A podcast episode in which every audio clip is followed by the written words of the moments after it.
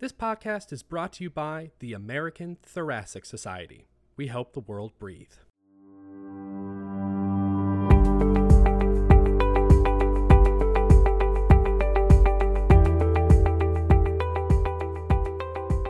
Hello and welcome to the Scholarly Podcast. My name is Juliana Ferreira. I'm an associate professor of pulmonary and critical care at the University of Sao Paulo and a member of the podcast team here at Scholarly.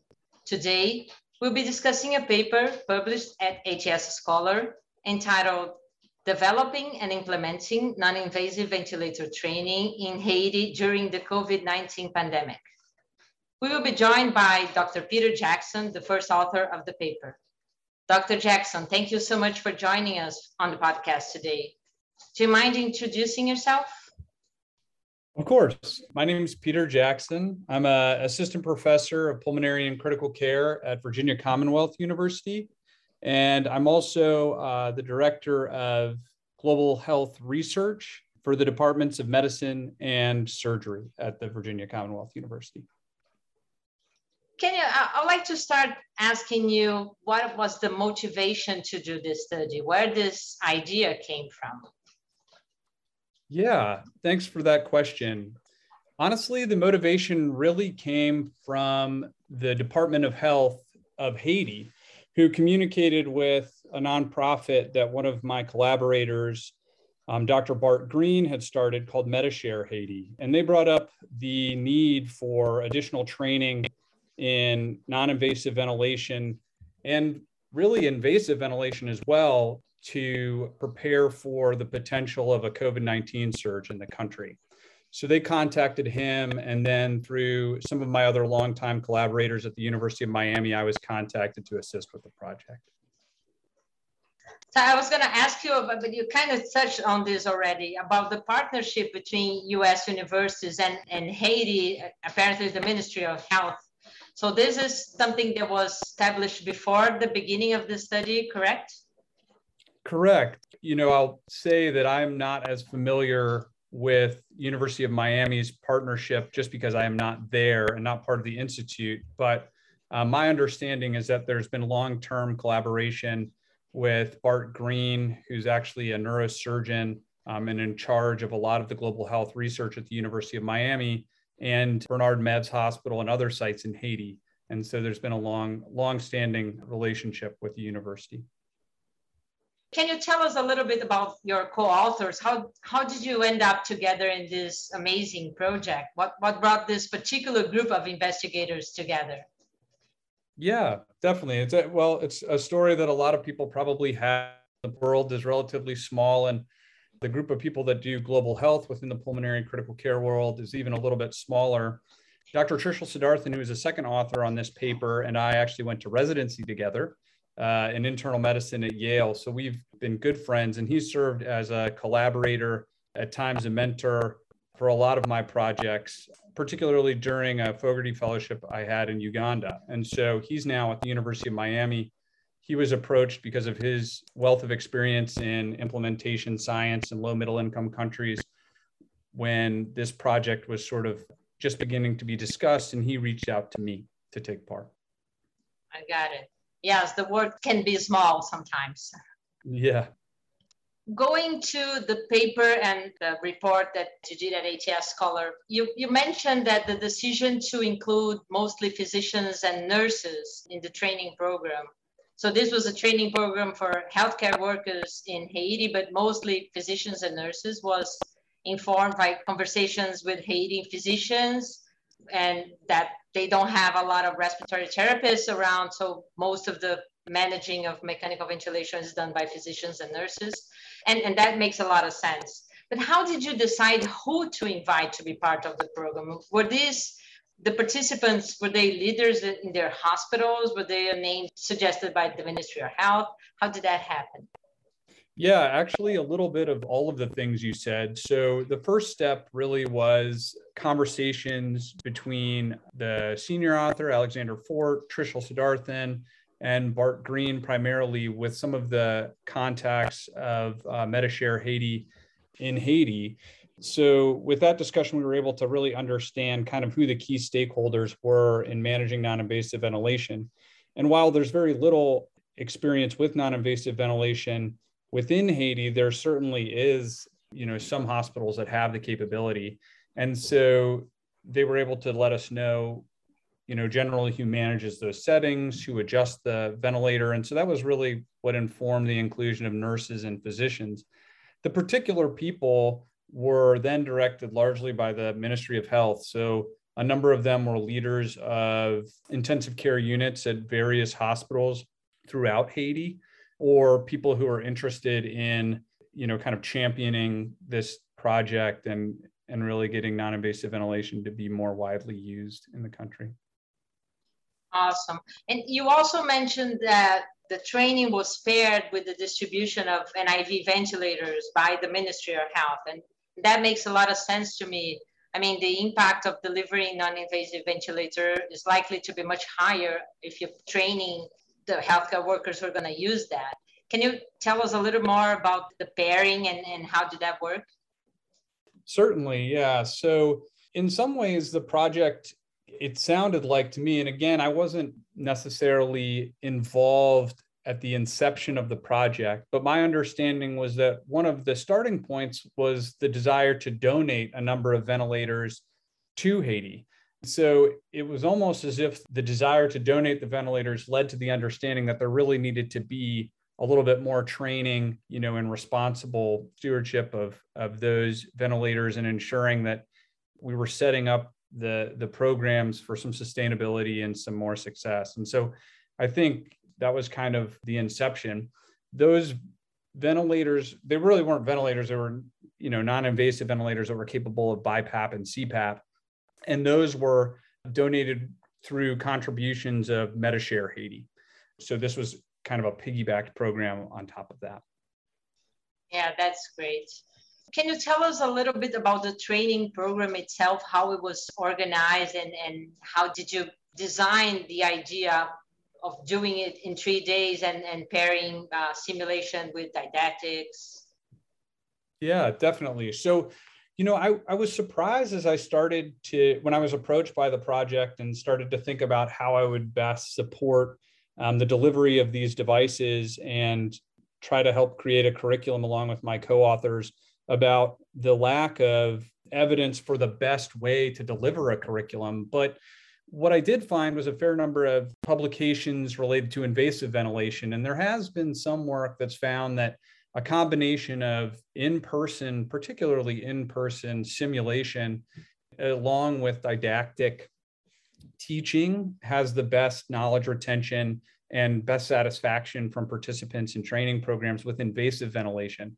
So, kind of based upon that, we decided that that would be the modality that we would try to you know repeat with non-invasive ventilation the next step was looking through you know best practices and guidelines from the ats and ers there was a 2017 was the last update that i saw on non-invasive ventilation and looking for the conditions in which it was usually warranted and then starting to design our curriculum based upon that with both you know lectures and instruction as well as um, simulation yeah i got it can you tell us a little bit of what you measured? So you did this training and you had pre and post measurements. Can you tell us what you did with the participants? Sure. So to assess the impact of our training, we decided to measure both knowledge and confidence of the 36 participants that took part.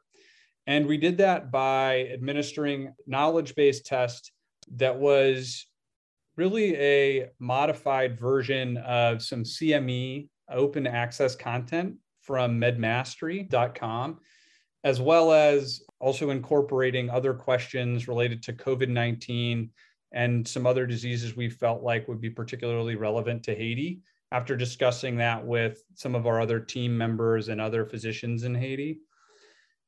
And then the confidence assessment was on a Likert scale. We measured you know multiple domains of confidence as well as previous experience with non-invasive ventilation and we did those identical tests pre and post intervention or curriculum okay and um, how many participants did you include in the study we had 36 participants from across haiti and they were nurses and physicians, and I think one respiratory therapist. Is that correct? Correct. We had seven nurses, and then the rest, we had one nurse anesthetist, one respiratory therapist, and the rest were all physicians. I wanted to ask you about two barriers that must have been challenging for you. The first one is, and, and you mentioned a lot of details of that in the paper, but I wanted to hear it from you. How challenging was it to, to do this face to face in the middle of the, the COVID pandemic? And, and you tell us in the paper that, you, I mean, you, you were very careful in how to do it, but were you worried that, that the course might not happen or did you at any point consider doing it virtually because of the pandemic?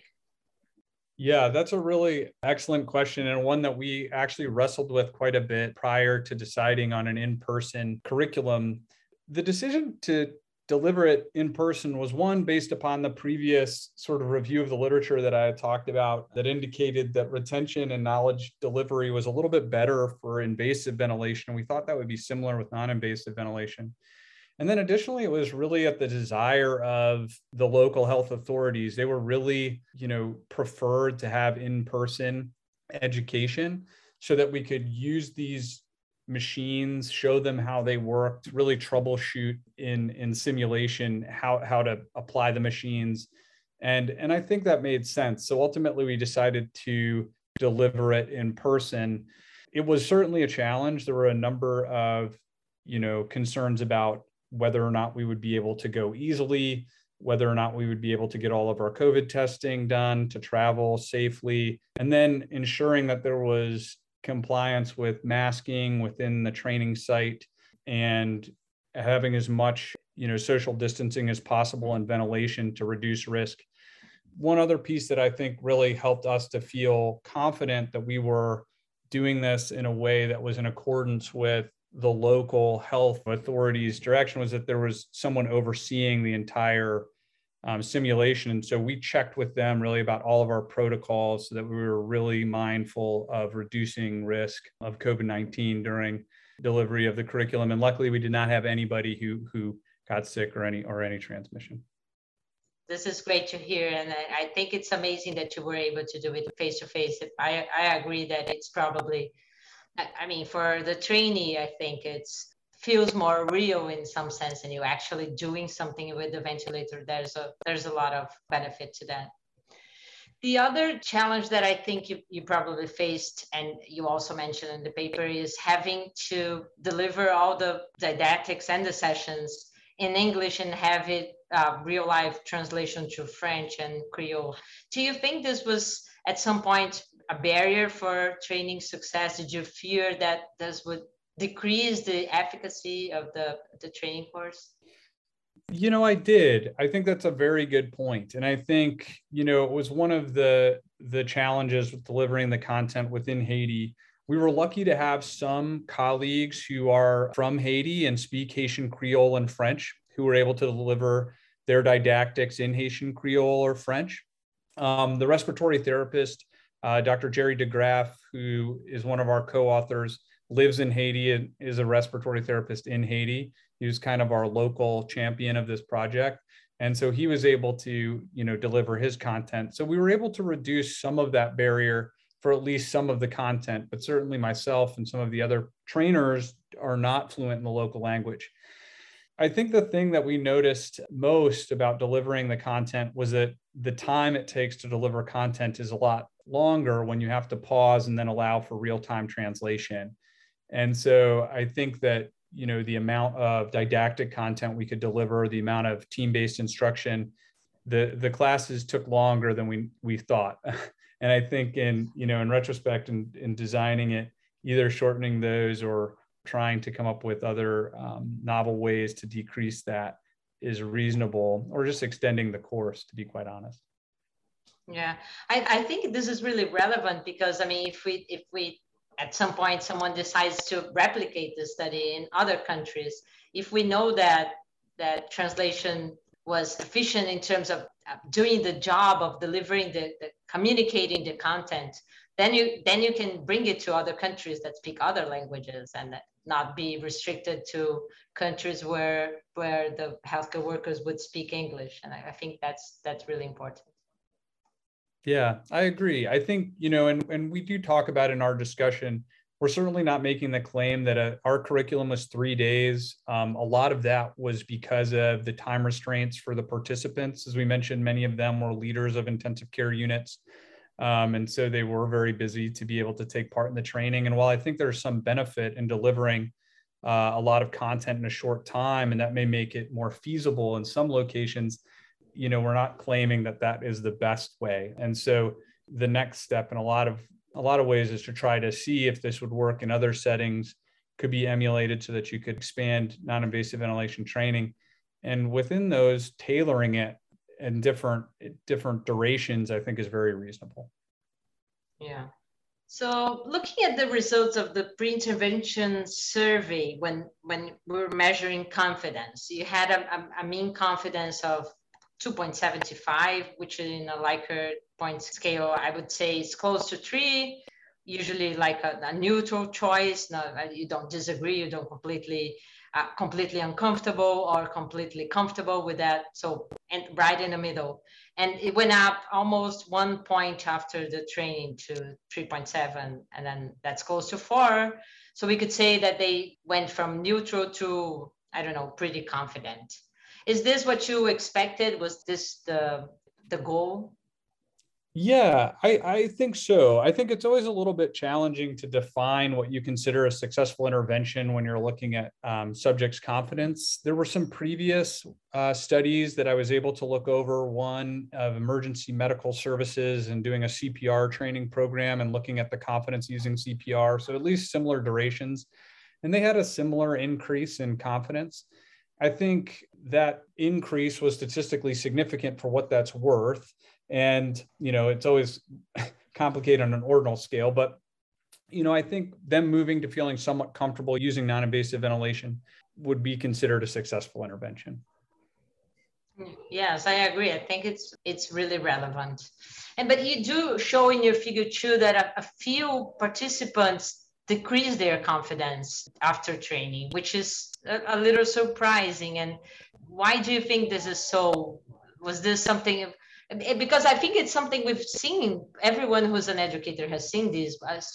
For some trainees, when they learn what they should have known, they, for some reason, they they might realize how much they didn't know before. So confidence can actually go down after you go into training. Do, do you want to comment on this?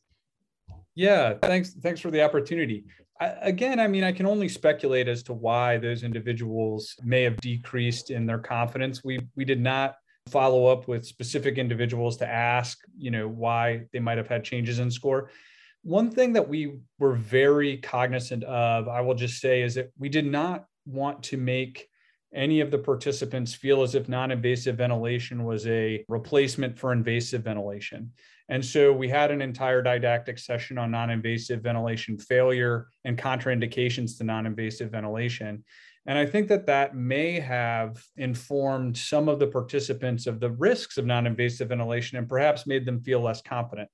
Again, that's just speculative. And for the vast majority of trainees, 77% had an increase in their mean overall confidence. So I do think most people had a had an increase and only a couple went down, but that may have been why. Yeah, yeah, that makes a lot of sense looking at the, the knowledge scores, you do mention that before training, the, the average score was really low, average of 25% correct answers. And the improvement was, was seen for all participants, and it, it was a 40% absolute improvement, which is really impressive. But mm-hmm. you do mention in the paper that the percent correct, even after the training, is relatively low. Now again i know i'm going to ask you to speculate on this but I, I, was i was wondering po- about possible cases for that to to happen. Do you think that the evaluation itself may have been too complex or too difficult? Or one thing that struck me was cultural differences because I, I, I have the impression that the format of cme questions is something that if you're if you're trained in the US, you've seen those questions your your whole training, right? When even before you're doing the I don't know, the, the USMLE steps, and then during residency, you were always seeing the, the format of those questions. Do you think that could have been different for, for doctors in another cultural background that could have, I don't know, impacted how they, they performed on this test? You know, you sort of answered that question for me. I think you're absolutely right. I think, you know, one of the things that we saw, and we did not do with this paper, although we kind of looked at it kind of privately. Some of the questions were answered more, you know, th- across the board. There was a less, a lower percentage of people who were getting them correct. And one of the things I kind of noticed is some of the ones that asked for multiple answers seemed to be a little bit of outlier. So I think, you know, looking into how exams are administered within Haiti, perhaps exam questions are not usually structured in ways where there's multiple answers or you know all of the above or those kinds of choices. And so i think that that could have been one of the things that led to the overall low score. Again i would also say though that that these questions were also pretty complex to a certain extent that was intentional you know I, I feel like anytime you're going to present some new management tool, there is a risk that it could be used incorrectly. And so I think using you know CME based questions, which a lot of these were, they were they were based off of CME content modified slightly, is is really ensuring that physicians and healthcare practitioners there are you know familiar with all of the content and really you know practicing safely for all the patients that are there. We didn't want them to feel as if you know, taking a course in this uh, in non-invasive ventilation gave them um, absolute kind of license to use it without making the the questionnaires complicated. I suppose. Yeah, it makes a lot of sense, and I think on um, I mean the the flip coin of that is if the the test was very very easy, then you wouldn't be able to see the improvement. So uh, I mean, we're always like balancing this this two at several components to decide on on how to assess knowledge and certainly i think the next step you know in tailoring this this content which which is the plan is to go through look at questions look at outliers and then you know seek more input from our local colleagues within haiti or within whatever setting we might want to try to expand this curriculum to to ensure that the questions seem appropriate or appropriately worded or within structure that is you know familiar culturally to the participants. Yeah that that would be a, a, a, great improvement or change that would make it even more applicable at some in some levels. Yeah. Do you did you at any point plan or think that maybe these participants in this first cohort of, of the study could eventually replicate what they learned and, and teach other uh, healthcare workers in a trained trainer modality. Is this part of the plan or not really? Absolutely. Yeah i think you know one of the things that's a reality um, about this cohort is that we did have a lot of disruption because of the current events in haiti which have you know created some instability as well as an you know a natural disaster that's that's taken a lot of the attention from you know the participants within this study but preliminarily, our plan was to continue to follow this up with additional trainings and hopefully expand to invasive ventilation in a longer course. And so um, there's certainly room for improvement and you know and and and making some some adjustments as we go within within the training and we are actively following up these participants and um, speaking with them about their confidence using non-invasive ventilation and you know their knowledge retention. So that is actively ongoing but you know additional training is certainly necessary to ensure sustainability. Yeah. I have a final question to you. Do you, do you think this training course could be implemented in other countries and other low and middle income countries? Do you think if if so would we need to translate it? Or would you use um, real-time translation? And and how complex would would that be? I mean how complex is it to to replicate this course? And the biggest barrier you you think would be for scaling up training programs like this one to other countries where it's much needed? I think we absolutely can use these kinds of curriculums in in other countries. I mean, obviously, I think we did do groundwork to try to, you know, get a needs assessment, have an understanding of who the stakeholders were that adjust ventilation machines.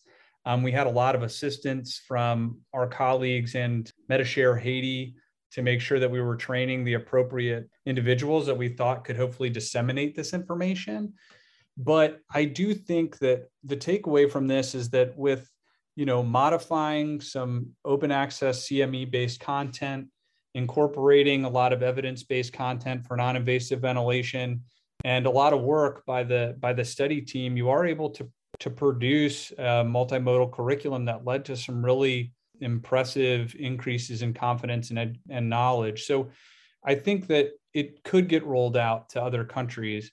I think each country um, and culture is going to have its own unique challenges to, to sort of implementing this, but I certainly think it can serve as a framework. I know that personally, I'm exploring with one of my colleagues whether or not we might be able to um, do something somewhat similar in Pakistan and uh, with some of the hospitals that that he is you know familiar with and has really strong relationships that's absolutely necessary if you're going to roll this kind of thing out is to have people who have really strong relationships to create kind of follow up and and local champions there but you know i hope that individuals who read it feel empowered to try something like this and i'm happy to share our our curriculum and as much information as i can to try to disseminate this kind of program Oh, that's awesome. I'll remind our listeners that Dr. Jackson's email is in the paper. So if you want to get the details of the training, you can email him. Dr. Jackson, it was great having you here at Scholarly today. Thank you so much for joining us. Thank you so much for having me. And uh, I would also just like to again thank Medishare Haiti, Bernard Mevs Hospital, and all of my co-authors and all of the the people that supported this project and, and allowed it to happen. Thank you so much. And thank you all for listening to this week's episode of Scholarly. If you like this episode, please make sure to subscribe and leave a review on iTunes or wherever you get your podcasts. To listen to more episodes and see notes from today's discussion, you can visit our webpage at atsjournals.org slash scholarly. Thanks again for listening and have a great day.